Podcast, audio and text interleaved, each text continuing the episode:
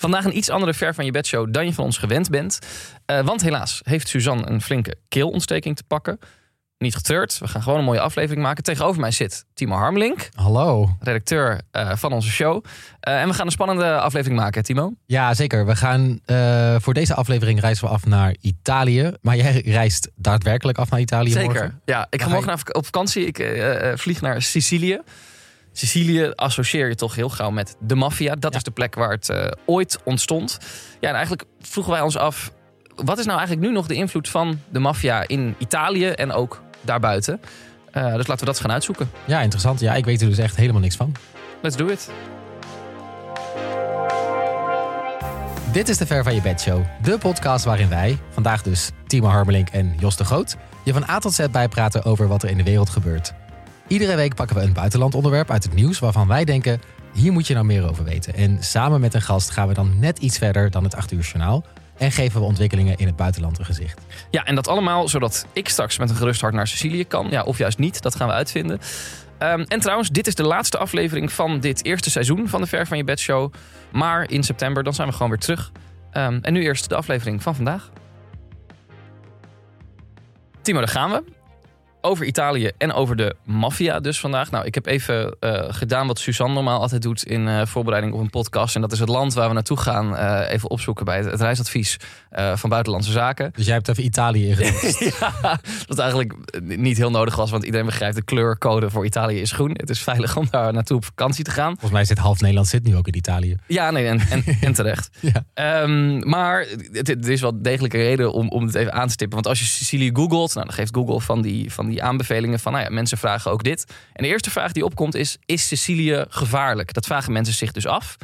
Nou, en dan is het antwoord wat je krijgt van Google, en dan citeer ik even. In tegenstelling tot wat u misschien zou verwachten, is Sicilië een veilige bestemming. U zult tijdens uw vakantie bij hoge uitzonderingen in aanraking komen met de maffia. Eigenlijk merkt u echter niets van hun aanwezigheid op het eiland. Zeker niet als u er niet speciaal op let ja, dat, heeft toch mijn interesse gewekt. Want uh, uh, uh, ja, ik ben natuurlijk gerustgesteld, maar het klinkt toch spannend. Ze, ze zijn er wel of zo? Ja, ook gewoon bij hoge uitzondering kun je dus in aanraking komen met ja, de maffia. Hoe dan? Hoe, ik vraag me heel erg af hoe dat gaat. Maar het geeft wel aan dat, um, dat je niks merkt van een aanwezigheid. Maar volgens mij zijn ze nog wel heel groot. Het is er wel. Dus precies. ik vraag me heel erg af hoe dat precies zit. Ja. Hey, en waar, um, uh, nou, we kennen de maffia al lang. Waar, waar, denk jij aan bij, bij de maffia? Dat is je eerste associatie. Ja, natuurlijk The Godfather. Mm de film niet aan. die iedereen kent. Ik moet wel zeggen dat ik dat echt een hele, hele saaie, stomme film vond. Op je woord letten. Ja, ik mag voor het eerst, mag voor het eerst aanschuiven in deze podcast. En ik zeg meteen ja, hele gekke Ja, dat is meteen de laatste keer, Timo. Drieënhalf uur volgens mij. ja, maar ja, je, je, meteen, ja, die films. Maar ik heb daarna ook nog andere Italiaanse films mhm. gezien. Onlangs uh, Gomorra, dat is een film die op Netflix staat. Dat is een serie van. Uh, en twee maanden geleden nog A Chiara. Dat is een andere Italiaanse film. Ook gaat over een dochter die op zoek gaat naar de familieroots van haar vader. En die vader is dan heel, zit heel hoog in de maffia. Oh ja, Dus elke keer als ik een Italiaanse film zie, is het toch een link met, mm. met, uh, met de maffia. En, en, en dat is toch het beeld dat ik dan heb, is toch een beetje geromantiseerd of zo? Ja, je krijgt toch altijd. Het is, ook, het is ook gaaf of zo. Die familiebanden en dat ze allemaal, ze zien er allemaal goed uit en zo. En uh, ze lijken heel erg in control. Ik, ik, ik, heb ook altijd hoor dat ik denk van nou ja, het is ook wel gaaf of zo. Maar als je dan in gaat verdiepen, dat hebben we deze week gedaan. Ja. Uh, dan realiseer je even voor hoe ongelooflijk veel ellende en dood en uh, moord en doodslag ze verantwoordelijk zijn. Um, dus laten we daar verder induiken. Wij zijn natuurlijk op zoek gegaan naar een goede gast om dat mee te doen. Wie is dat geworden, Timo? Die hebben we inderdaad gevonden. we zijn uitgekomen bij Gabriella Ader. Mhm. En Gabriella is in de podcastwereld eigenlijk al best wel een bekende naam. Ze heeft bijvoorbeeld meegewerkt aan de succesvolle serie Cocaïnekoorts met Jan Meus. En ze maakte ook de serie Leven met de Maffia over maffiagroep Oké, okay, nou moet ik het dus goed zeggen. En Drengeta? Eh, volgens mij en Dranketa. En maar dat gaan zo nog even vragen. en uh, zij weten dus gewoon heel veel over de maffia in Italië. Uh, hoe het ontstaan is, maar ook hoe het er nu mee is. Ja. En daarom is zij echt de perfecte gast voor deze aflevering. Ja, en ik ga met haar spreken om erachter te komen... Nou, wat de invloed van de maffia nu nog is in Italië en daarbuiten. Nou, succes. Let's go. Gabriella, heel fijn dat je er bent. Uh, net al even geïntroduceerd. Een gevierd podcastmaker. Onder andere van, uh, ja, onder andere van de serie Leven met de Maffia. Um, je hebt zelf een Siciliaanse achtergrond. Mhm. Familie die nog woont ook op Sicilië.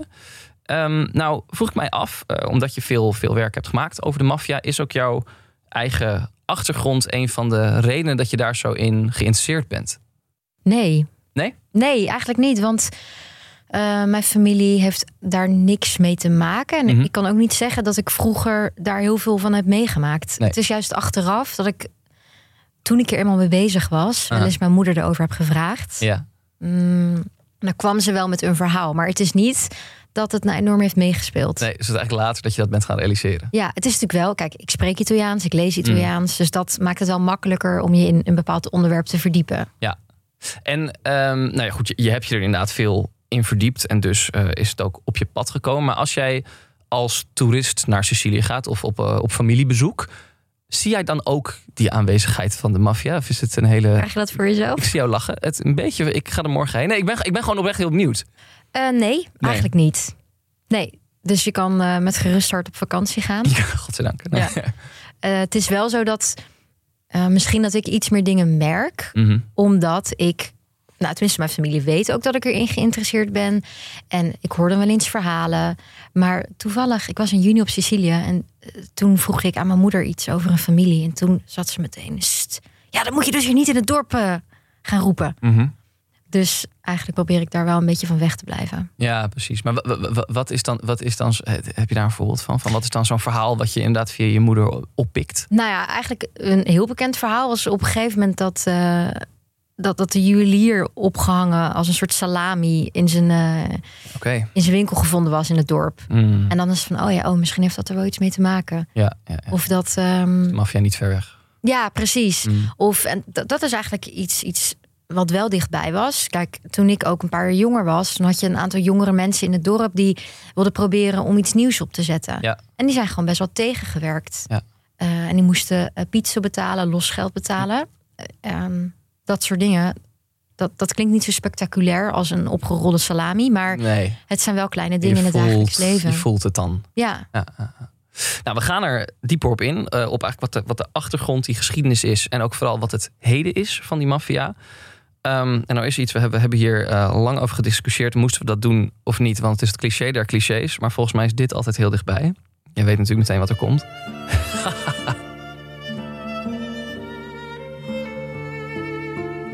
is natuurlijk de muziek van The Godfather. Film uit de jaren 70. Uh, voor mij en ik denk voor heel veel mensen. Ja, de, eerste associatie die je hebt als je aan de maffia denkt. Um, wat, wat, wat, vind jij daarvan? Want um, inmiddels heb ik me goed ingelezen en ben ik eh, een beetje op de hoogte van, van veel van de ellende in de wereld waar de maffia voor verantwoordelijk is. Maar door die, onder andere die Godfather-films, ontstaat er toch een geromantiseerd beeld. Het is heel gaaf om daar naar te kijken. Herken jij dat? Of ik dat vind? Nee, of jij herkent dat mensen op die manier naar de maffia kijken. Ja, en dat blijkt ook wel omdat Corleone, het dorpje waar die familie in de mm. film vandaan komt, uh, ja, die hebben allemaal merchandise in dat dorp uh, ja. met de Godfather uh, artikelen. Dus dat herken ik wel. En ik snap, ik snap ook wel als dit soort films naar buiten komen, dat dat iets um, geromantiseerd heeft. Maar het is precies wat je zegt. In het, in het dagelijks leven zorgt het wel voor veel ellende. Ja, laten die films iets van de werkelijkheid zien. Er is, het is wel zo dat op een gegeven moment een heel aantal uh, nou ja, mafiosi, om het maar even zo te noemen, mm -hmm. van Sicilië naar Amerika zijn gegaan. En nog steeds zijn daar bepaalde clans actief. Ja. Maar wel veel minder dan wat de films uit die periode van The Godfather doen uh, uitschijnen. Mm -hmm ik weet ook niet of er dan inderdaad zo'n godfather is die daar zit en waar iedereen continu om hulp gaat vragen. Ik bedoel, uiteindelijk is het afkomstig van een roman. Maar het is wel zo dat um, de mensen die wat hoger in de clan zitten, wel een bepaalde bescherming kunnen bieden. Dus ik heb een heel, heel uh, voorbeeld ook wel van dichtbij. Een nichtje van mij, iets jonger, die uh, ging studeren in Palermo, mm -hmm. in een bepaalde wijk, die ook wel bekend om staat dat er uh, iets van mafiosi rondlopen. Ja. En op een gegeven moment was ze haar telefoon kwijt. En ze dacht dat hij misschien gestolen was. En die heeft dat gezegd tegen een conciërge daar in het pand waar ze woont. En dat ging als een lopend vuurtje rond. Aan het einde van de dag had ze de telefoon terug. Want de lokale mafioso, ja. die uh, had zoiets van ja, uh, dit is mijn terrein en dan gaat er niet uh, gezakkerold worden. Mm. Dus ze heeft de telefoon teruggekregen. Oh ja. Het fijne weten we daar allebei ook niet van. Maar ja, dan lijkt het wel een beetje een soort beschermige. Ja. Hey, en als we um, de, de, oorsprong van de maffia ehm, zoals we die hebben leren kennen, die, die ligt op Sicilië. Klopt dat? Als ik zie jou uh, kijken. Nee, kijk, maffia, sowieso om even uit te leggen. Maffia is niks meer dan uh, dan het betekent gewoon georganiseerde misdaad. Mm. Hè? Dus je hebt ook de Albanese maffia, de Turkse ja. maffia, de Russische maffia, de Chinese maffia en de Italiaanse maffia. Als je kijkt naar de film The Godfather, dan gaat het dus over de Cosa Nostra. Mm Dat is wel de bekendste en ook de langst bekendste uh, mafioze groepering van uh, Italië. Mm -hmm. Nou moet ik er wel bij zeggen dat de, maf de maffia is ook een term die journalisten ja. hebben gegeven daaraan. Ja. Het is uh, omarmd ook eigenlijk wel. En het is omarmd, maar zij zelf zouden zichzelf dus niet de maffia noemen. Op een gegeven moment kwam uit door, um, door spijt op tand, die uh, in de jaren tachtig is gaan uh, praten, ja. dat zichzelf Cosa Nostra noemde. Onze zaak, geloof ik, hè? Ja, ja. En um, nou goed, er zijn dus allerlei, allerlei verschillende soorten maffia in Italië. En daarvan is dus de Cosa Nostra, denk ik, wel de bekendste. Mm -hmm. Dan heb je de Ndrangheta in Calabrië, Zuid-Italië. Ja. Die is eigenlijk de meest machtige. Ja, op dit moment ook nog. Op dit moment. Nog op, ja. ja. En dan heb je ook nog de Camorra uh, uit de buurt van Napels. Mm -hmm. Die is misschien iets minder bekend en misschien iets minder machtig, maar die is weer vrij uh, bloederig. Ah ja. En, en als je misschien nog één, um, want je zegt inderdaad, maffia is, is inderdaad het begrip criminele organisatie. Mm -hmm. Misschien nog één, één stap daarvoor. Hoe, hoe, is het, hoe is dat zo opgekomen? Hoe is het, dat begrip is het ook geworden natuurlijk? Hoe, waar, waar, lag dan die oorsprong dat dat daar kon ontspruiten? Ja, kijk, als je kijkt naar de Siciliaanse maffia, omdat die dus echt wel weer een andere oorsprong heeft mm -hmm. dan die uit Calabrië. De Siciliaanse maffia, die is ontstaan um, ten tijde van de ene wording van, de, van Italië, mm -hmm. Risorgimento. Dat is begonnen in 1820 ongeveer tot aan 1871, zeg ik op mijn hoofd. En dat was eigenlijk de periode waarin Italië zich losmaakte van Napoleon. En je had allerlei verschillende koninkrijken. En die is bij elkaar nu Italië geworden zoals we het nu kennen. Hè? Ja. En in die periode was er een, um, ja, waren er allerlei feodale verhoudingen op Sicilië. Waarbij je vooral veel landeigenaren hadden. En um, boeren die op hun land werkten. Ja. En die landeigenaren die zaten daar natuurlijk helemaal niet. En die gaven eigenlijk de macht aan hun rentmeesters om de zaken. Ja. Um, hoe zeg je dat? Om, om de zaken te, te controleren. In de gaten te houden. In de gaten te houden. En dat, die gebruikte veel geweld. En dat is uiteindelijk, daaruit is eigenlijk de, die maffia daar ontstaan. Eigenlijk klinkt dat al als, als het maffiasysteem wat we ook kennen. Ja, en het werkt natuurlijk twee kanten op. Want aan de ene kant corrompeert het het alle lagen van de samenleving. En aan mm. de andere kant kan je dus ook zien dat verschillende lagen van de samenleving zich dus op een bepaalde manier beschermd voelden ja. destijds.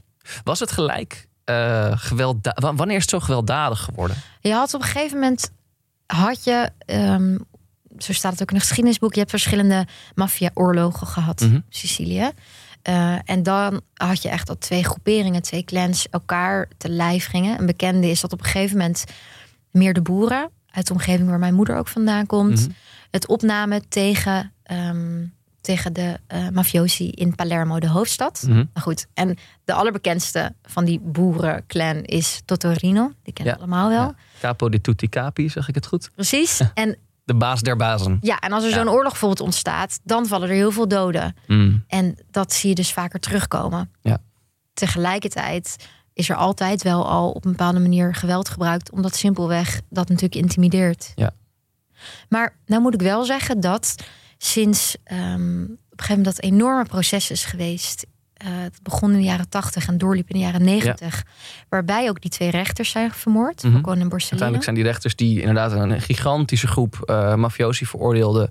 Um, die zijn gedood. En nou ja, op, op een behoorlijk heftige manier. Ja. Want ze werden opgeblazen. Precies. Ja. Uh, en toen heeft de Italiaanse staat heeft toen heel veel repressie gebruikt. Ja. Dit kan gewoon niet meer. En sindsdien hebben de uh, mafiosi daar ook wel begrepen van nou ja, hoe meer bloed wij vergieten of hoe meer doden wij maken, dat werkt niet in ons voordeel. Want in die periode zag je dus dat er zoveel repressie tegen hen was gebruikt dat ze eigenlijk niet door konden gaan met hun, uh, met hun drugshandel bijvoorbeeld. Mm -hmm. En toen is de Ndrangheta opgestaan en in dat mm. gat gesprongen. Ja, precies. En dan zitten we weer bij de clan in het zuiden van Italië. Precies. Eén vraag die ik nog, nog wil stellen daarover. Ja. Um, maffia associëren we ook altijd met familie. Hè? Het gaat mm om die familiebanden. Kun je uitleggen hoe dat... Waarom is dat zo belangrijk? Sowieso is dat bij de Ndrangheta nog belangrijker dan Mhm. bij de andere maffia-organisaties. En dat toont ook ehm, aan waarom de Ndrangheta zo sterk is.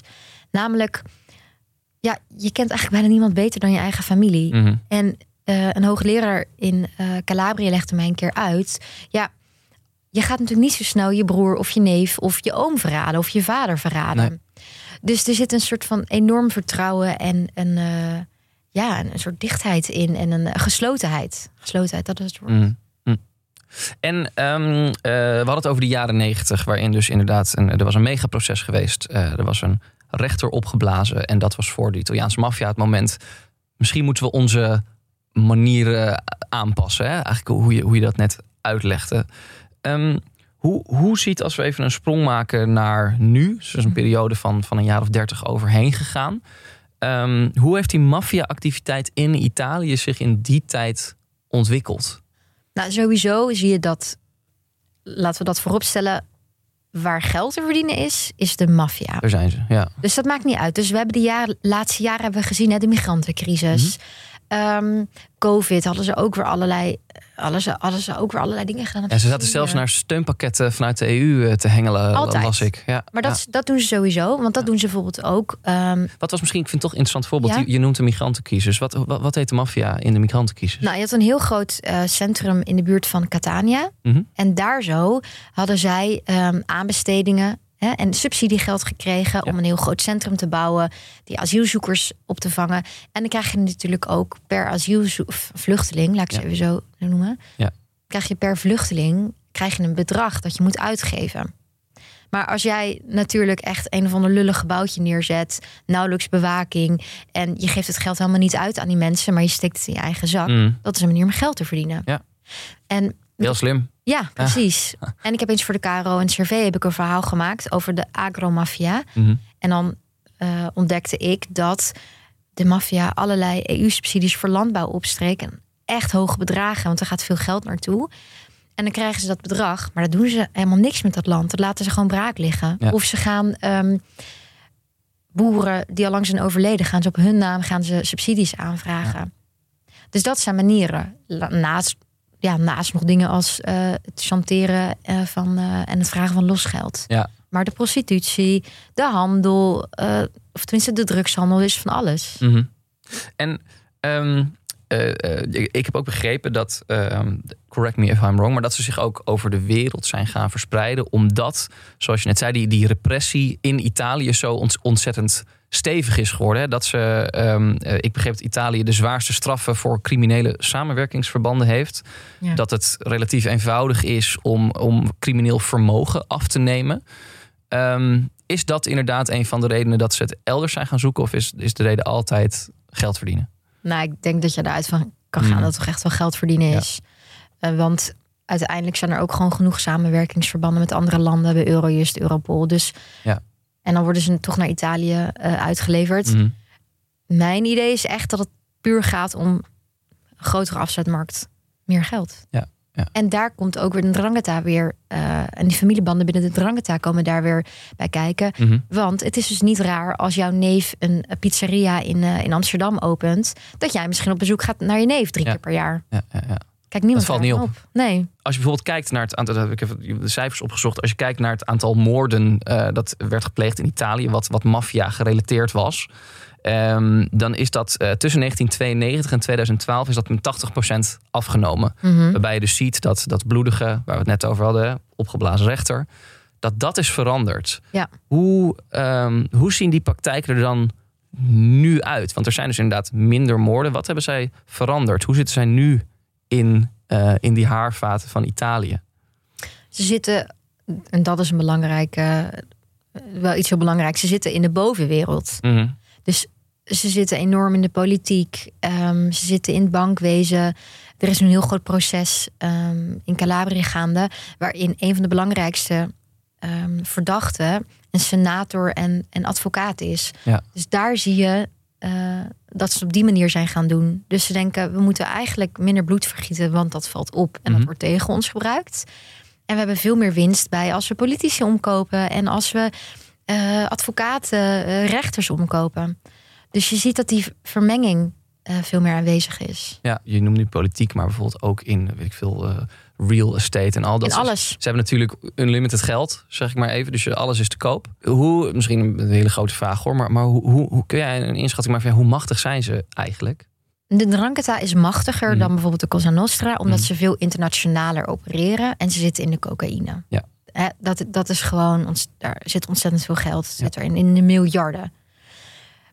Maar er is wel macht in die zin, um, omdat je dus altijd binnen de politiek uh, en, en binnen de, de bovenwereld zit. Ja. En daar gaat het om. Het is en-en. Het is en-en. Ja, je hebt toch ook Berlusconi die in verband is gebracht. Ja. Um, je hebt een andere uh, bekende Europarlementariër die ook echt is veroordeeld. Dus ja, dat zijn wel belangrijke. Ja, er zijn natuurlijk nog heel veel zaken die we niet weten. Ja. ja Dan um, naar Nederland. Um, ik uh, las een interview uh, met een man die heet Antonio Nicaso. Die tientallen boeken schreef over de maffia. En die zei: In alle grote onderzoeken komen we wel een link met Nederland tegen. Schiphol, stel ik me voor. Rotterdamse haven. Rotterdamse haven. Ze zijn overal. Ja, ja dat eh, herken ik ja. Hoe, hoe groot hoe, moet ik me daarbij voorstellen? Kunnen, kunnen we daar überhaupt een voorstelling van maken? Um, ja, ik denk dat het wel kan. Kijk, Laten we het proberen. Het gaat niet alleen om Italië. Ik noem het altijd de driehoek. Dus mm wat ik veel zie in de onderzoeken die ik, die ik zelf doe of lees, is dat je veel ziet Zuid-Amerika, Nederland, Italië of Spanje. Uh, en dat is dan, vind ik, een, een driehoek waarbij het wordt verscheept. Uh, waarbij Nederland als distributiecentrum uh, fungeert. En dan gaat het via Italië of Spanje, wordt het dan weer over de rest van de wereld uitgespreid. En dat, dat is gewoon het belangrijkste. Nederland is gewoon een, een, een hub. Hè? Het blijft ook, drugs blijft nooit langer dan vijf, 24 uur in Nederland meteen verspreid. Ja, doorvoerhaven. Ja. Een doorvoerhaven. Dus in die zin is het dus niet vreemd dat het regelmatig terugkomt. Het geldt trouwens net zo goed voor Antwerpen. Hè? Ja. Als het in Antwerpen iets drukker is, gaan ze naar Nederland en andersom. En het ligt een beetje aan waar de meeste eh, controle is op dat mhm. moment. Ehm, en dan heb je in Nederland heb je gewoon ook nog de bloemen, bloemenveilingen, waar, waar een aantal. Waar, waar ze al jaren uh, in zitten, eigenlijk. Hè? Precies. Bloemenveiling Alsmeer is het ooit natuurlijk uh, groot ja. geweest. Dat is een bekende. Je hebt dus de, Schiphol, het is gigantisch. Je hebt natuurlijk de Rotterdamse haven. Dus in die zin is het niet zo vreemd dat het terugkomt. En um, als we het hebben over misdaad in Nederland, dan um, gaat dat heel vaak over wat in de volksmond en misschien ook door de media de mokromafia is gaan heten. Mm -hmm. um, wat is jouw beeld? Zit de Italiaanse maffia daar ook in? Of werken zij samen? Of neemt zo'n, uh, zeg maar, de georganiseerde misdaad zoals we die in Nederland kennen, nemen die de methodes over? Hoe moet ik dat zien? Ja, ik spreek dus niet graag van de mokromafia. Nee, dat, zijn gewoon alle... want je hebt dan cocaïnekoorts gewerkt en daarin mijden jullie ook die term. Maar Precies. dacht, ik kom er niet ehm, helemaal omheen. Nee, maar ik snap wat je bedoelt. Kijk, de mokromafia is eigenlijk ook een groepering met heel veel verschillende internationale achtergronden. Mhm. En daarin past de Italianen ook gewoon bij. Want er is niet zoiets als één soort maffia in Nederland. Nederland is gewoon mega internationaal. En het is een doorvoerland. En het is een land waar heel veel mensen even blijven en weer weggaan. En dus is het ook een plek waar um, verschillende mafioze groeperingen met elkaar in contact komen. Dus ja, ze hebben ook contact gehad met wat we dan noemen in de volksmond de mokromafia. Mm dat blijkt ook in, uh, nu ook in het dossier van Marengo, hè, waar uh, Ridouan Taghi uh, in, in verdachte is. Mm Blijkt ook dat hij goede banden zou hebben met Raffaele Imperiale, die ook weer met de maffia in Zuid-Italië gelinkt wordt. Dus ja, die hebben zeker met elkaar te maken. Maar dat is weer niet zo gek, omdat de georganiseerde criminaliteit gewoon per se is gewoon al internationaal. Ja, je beschrijft eigenlijk hè, hoe uh, ontzettend wijd verspreid het is. Daar waar geld te verdienen is, daar is de maffia. Um, een, een, veelkoppig monster, om mm maar even zo te betitelen. Is er, uh, valt, valt dat monster te temmen? Is daar, is daar een. signaleer jij dat uh, overheden daar grip op krijgen? Of is dat wensdenken? Nou, je ziet helemaal natuurlijk Um, met het, het, doodschieten van uh, Peter R. de Vries, Dirk mm. de broer van de kroongetuige en het Marengo-proces. Zie je wel dat er vanuit Nederland heel erg gezocht wordt naar een oplossing. Van oei, wat kunnen we hier aan doen? En zij kijken dus naar Italië. Van hoe pakt Italië dat aan? En in Italië is er al jaren een, een, een, regime, een gevangenisregime. Um, ja, 416 dies. Waarin er met een bepaalde manier omgegaan wordt met mensen die als onderdeel van een mafioze organisatie ehm, zijn veroordeeld. Nou, nu is ook de staatssecretaris um, van Justitie, Frank Weerwind, is onlangs mhm. naar Italië gegaan om daarover te praten. Dus je ziet dat Nederland wel aan het kijken is van, oh, kunnen wij misschien ook zoiets doen? Ehm, maar goed, de meningen zijn verdeeld daarover. Ja, ja want dat, ik, ik, je noemt uh, de moord op Peter R. de Vries. Klaarlichte dag, midden in Amsterdam. Daarin zie je natuurlijk ook dat het is ook gewoon afschrikken. Hè? Laat zien, we, we zijn er. Dat wat, wat, wat je bijna kan halen uit, uit al, die, al die bekende maffia-moorden die we kennen. Dus in die zin zijn ook echt de methodes, uh, die zien we terugkomen hier op straat nu. Ja, maar dat heeft meer ermee te maken dat de groepering die verdacht wordt van die moord, hè, mm. alsnog um, is, er is er nog steeds geen uitspraak geweest. Ik, uh, nee, zeker. Um, je ziet dat dat over het algemeen wat jongere mensen zijn die dat ook doen, die weinig ervaring hebben. Ik heb het proces ook gevolgd. Mhm. Ehm, van Peter R. de Vries. En daarin zie je ook dat een van die verdachten, die is uh, begin twintig. Mm. Dus dat, dan ben je ook gewoon jong. En dat geldt ook voor al die andere uh, jongens die zich uh, om die zogenaamde mokromafia heen hebben verzameld. Het zijn jonge jongens, um, weinig ervaring. En die, ja, die zijn gewoon roeklozer. Ja. Wat is van, van, van, van al het werk dat jij hebt besteed aan de maffia um, het meeste bijgebleven in, in de trant van een verhaal dat je hoorde of iemand die je tegenkwam. Um, waarin eigenlijk de, de ernst of de, de grootsheid van die hele maffia blijkt. Wat, wat staat je daarvan het meeste bij? Nou, er is één aflevering in de podcast Leven met de Maffia. En ik ben ook al een aantal jaar bezig met onderzoeken. Eh, met het onderzoeken van vrouwen, de rol mhm. van vrouwen binnen georganiseerde misdaad. En wat mij heel erg opvalt, en er zijn ook meerdere uh, films en series de laatste twee jaar, denk ik, uh, over verschenen in Italië. Namelijk de impact van ehm, je familiecontext. Mm. Dus er is sinds een aantal jaar is er één specifieke uh, rechter voor jongeren, voor minderjarigen moet ik zeggen, die, um, die jongeren weghaalt bij hun familie. Ja, ik heb hem gekeken. Ja. Oh ja, ja, En vrouwen worden ook weggehaald. Uh, bij hun mannen, broers, vaders. Omdat ze vaak worden gedwongen om te trouwen met iemand van een andere maffia-clan. En nou, die baren dan weer kleine nieuwe mafioso's. Ja. Nou, ja. Een beetje Ze proberen die familieband door, te knippen. Ja. ja. en dat valt mij op uh, dat er de laatste paar jaar heel veel over gemaakt is in, uh, in de media, in de Italiaanse media, en veel mhm. aandacht voor is. En dat vind ik zelf een interessante ontwikkeling. Dat toont ook weer hoe Italië, dus nu 30 jaar na dat ze zo'n enorme repressie hebben gehad, uh, op een andere manier ook de maffia proberen te verslaan. Ja, want het is ook niet helemaal, uh, niet iedereen is er heel enthousiast over die methode. Hè? Nee, je haalt kinderen weg bij hun Precies. familie. Ja, nee, dat is ook wel iets. Ja, ja. ja. Wat is eigenlijk het mooiste dat jij ooit hebt gezien op Sicilië en wat mag ik niet missen? Oh, maar er is zoveel moois. dus dat kan ik echt niet zeggen. Nou, ik denk Palermo heeft heel lang door. Um, heeft heel lang de reputatie gehad van een gevaarlijke, vieze, mafioze stad. Uh -huh. Dus ik zou zeggen, ga naar de wijk La Calesa. Uh -huh. En Um, wandel daar gewoon heen en loop richting het strand, voor l'Italico. En dan ben je verliefd. Neem ik mee. Neem ik mee in het vliegtuig morgen. Laten we gaan afronden. Maar wat wij altijd doen, wij vragen aan onze gast. Um, heb je een mooie tip? Iets wat we moeten kijken, luisteren, uh, luisteren of lezen? Um, wat zou jij uh, de luisteraar willen meegeven? Ja, eigenlijk naar aanleiding van waar we het net ook over hadden. Mhm. Over die familiebanden die doorgeknipt worden. is een prachtige documentaire verschenen bij een Nederlands productiehuis. Maar door een Italiaanse uh, filmmaakster die zelf ook echt uit Calabria komt. Mhm. En die documentaire heet Sons of Honor. En daarin volgt zij een aantal van die jongens die uh, weggehaald zijn bij hun, bij hun familie. Oké. Okay. Sons of Honor. Volgens mij kan je hem nu op Tweedok bekijken. Check. Wil je meer weten hierover? kijk die documentaire. Um, en namens mij luister ook de podcast van Gabriella. Leven met de maffia. Um, want het is uh, verhelderend en super interessant om te luisteren. Gabriella, dankjewel. Ja, graag gedaan. Ik ga even netjes afkondigen. Want je luisterde naar de laatste Ver van je bed show van dit eerste seizoen.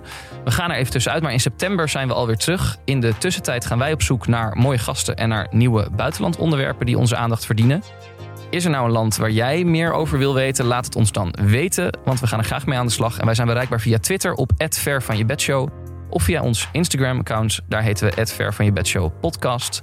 Um, en alle tips die je in deze uitzending voorbij hebt horen komen, die staan in de show notes. Gabriella, nogmaals dank dat je er was. En uh, kom nog eens terug. Ja, fijne vakantie. Ja, dankjewel. Dit was de Ver van je Bed Show. Volg ons in je favoriete podcast-app. De Ver van je Bed Show is een productie van Dag en Nacht Media. Redactie door Timo Harmelink en Meerte van Munster. Edit door Suzanne Jugel. Muziek van Lucas de Gier. In september zijn we terug. Tot dan.